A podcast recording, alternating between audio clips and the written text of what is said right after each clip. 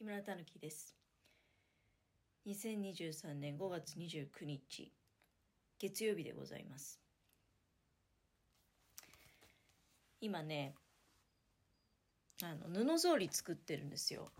布のほんと細い紐を使ってで草履を編むと。で、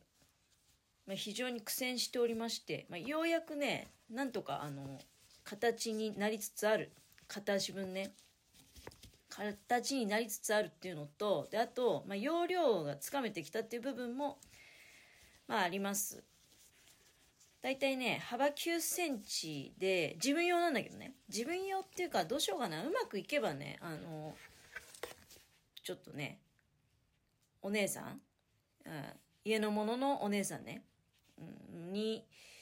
差し上げようかなって今度ねあの大阪行く時にお土産で持っていこうかしらとか考えてるんだけどでもまあうまくいくかどうかまだわからないんでね。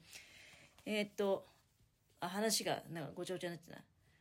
幅9センチでで、えー、まあ、一応まあ女性用のサイズっていうことでね、まあ、お姉さんが足のサイズいくつなのか知りませんけど、まあ、私と同じぐらいっていうふうに仮定して、いや、そもそもそんなにね、あの、もう布の量が決まってるんで、特別大きくとかそういうことできないんだけど、まあ大体23.5までね、あの、布をその、折っていくんですよ。こういう布草履って作ってみられたことあります？もしくは、あの、まあ多分なんですけど、なんか手作りのお店とかね、そういうところに行くと、結構あの、田舎だとね、道の駅とかで、その農家の多分年配の方がね、冬の手仕事であの作業されたようなものが売ってたりするんですよね。もともとまあ、布じゃなくて材料的には藁とか稲わらとかね、使って作ってもいいわけですし、実際はのその本当に農作業で冬にね、やることがない昔なんかはね、今はまあ、全然冬は冬でやることあると思うんだけど、昔なんかはそういうやることがなかった時に、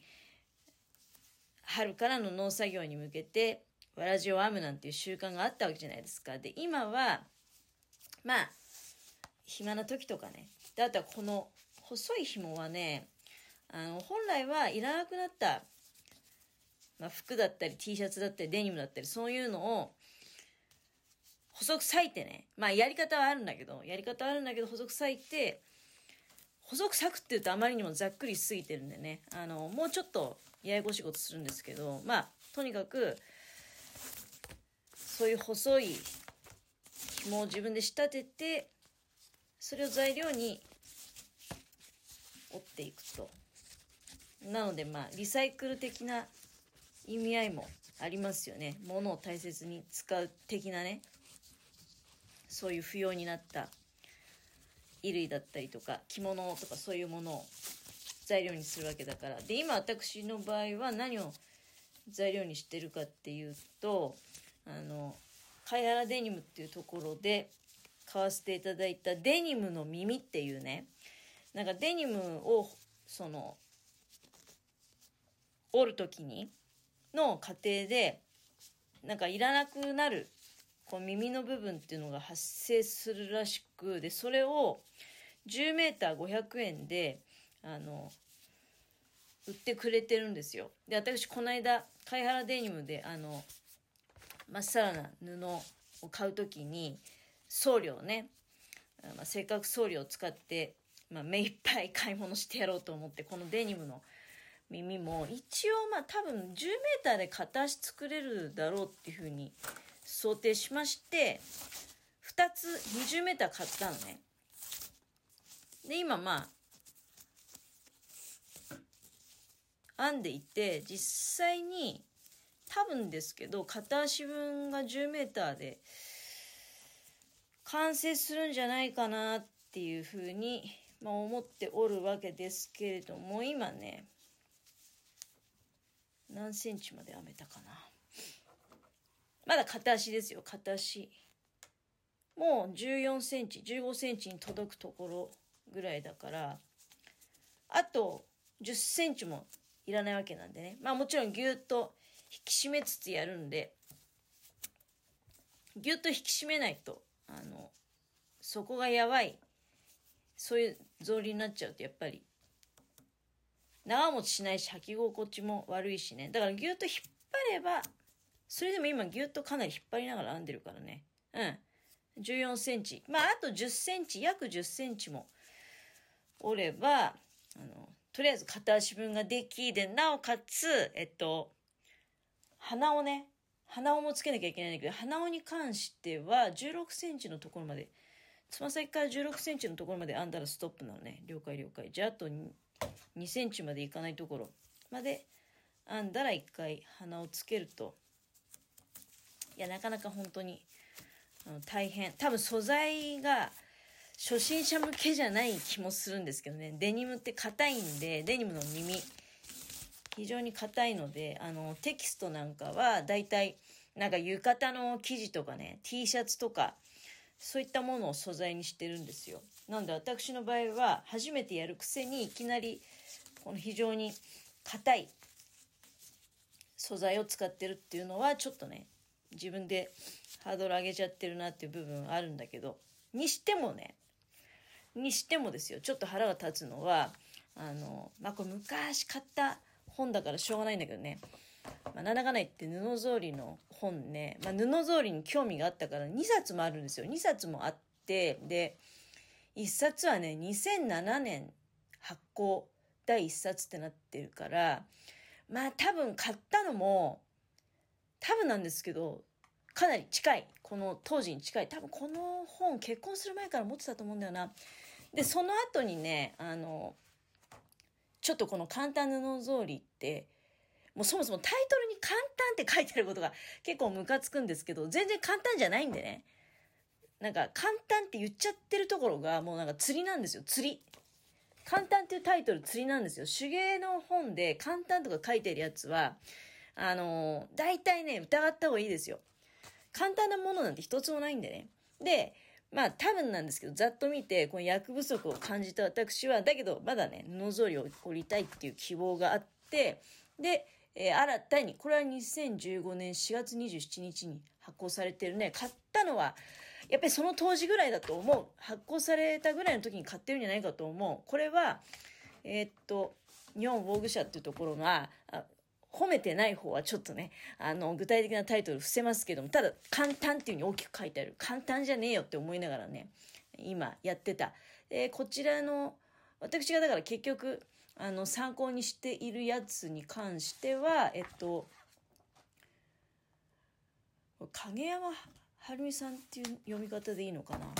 多分そうだと思うんだけどね、草冠に、あの、影っていう、字なんだけど影山晴美さんという方の毎日ず毎日布草履ね。お気に入りの布で編む毎日布草履、うん、これはねあの、まあ、今ほぼほぼだからこれを参考にやらせていただいています。最初簡単布草履の方でねあのなんか道具がそんなにいらないみたいなか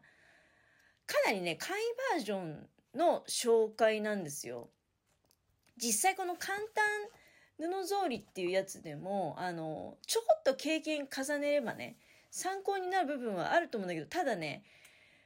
あの、針金ハンガー使えって書いてあって、で、まあ最初その、道具買いたくなかったんで、じゃあ針金ハンガーをね、信じて針金ハンガーを、あの、使ってやってみましょうと思ったんだけど、そもそももう本当針金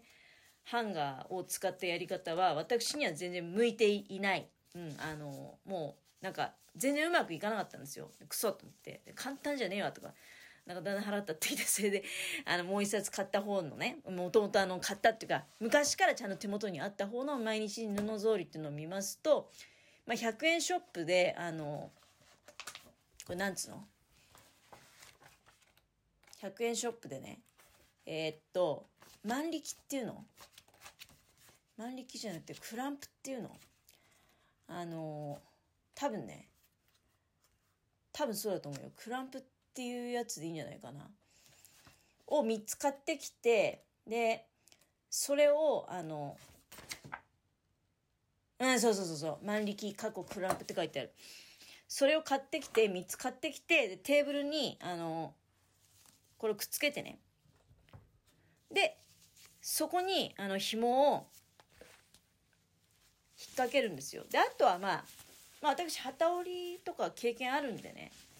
容量的にはそういうことなんですよ。容量的にはそういうことであのぎゅっと引き締めながら折っていくという、まあ、やり口なんですがまあ本当最初はね苦労したその簡単っていうふうにだからあの簡単っていうふうにね、まあ、紹介しているっていうのがちょっとねあの結構腹立っちゃって何事も簡単なものっていうのはねあのこの世の中にはないんですよ。もう簡単だと思ってやるとねあのとんでもなく難しいことの方がまあ奥が深いとかね、うん。まあ、その取っかかりとしてさだからそのこういうテキストってね簡単っていうふうに言うことによってなんか手に取ってもらいたいみたいな。まあ私も多分騙されちゃったと思うんだけど簡単って書いてあるから簡単にできるならちょっとやってみようかみたいなね。騙されて手に取っちゃったと思うんだけど。でもね現実的にはあの簡単なものって一つもなくてで本当にね、まあ、改めて思いましたね。この手芸系のテキストで簡単っていう風にタイトルつけてるやつは本当にね疑ってかかった方がいいんですよ。簡単に説明してやろうっていう向こうの魂胆なんですね。あの説明がだから下手っていうのもある。正直。うん。非常になんかあのああこれも525円。安いからしょうがねえかと思ったけど。影山さんの方の本はえっとまあ1200円か。1200円なんでね、1200円プラス税なので、まあまあ、あの値段の分、倍以上するからね、あの、説明も丁寧で、あの、これに従ってですから、今一生懸命頑張って、えー、草履を、布草履を折っております。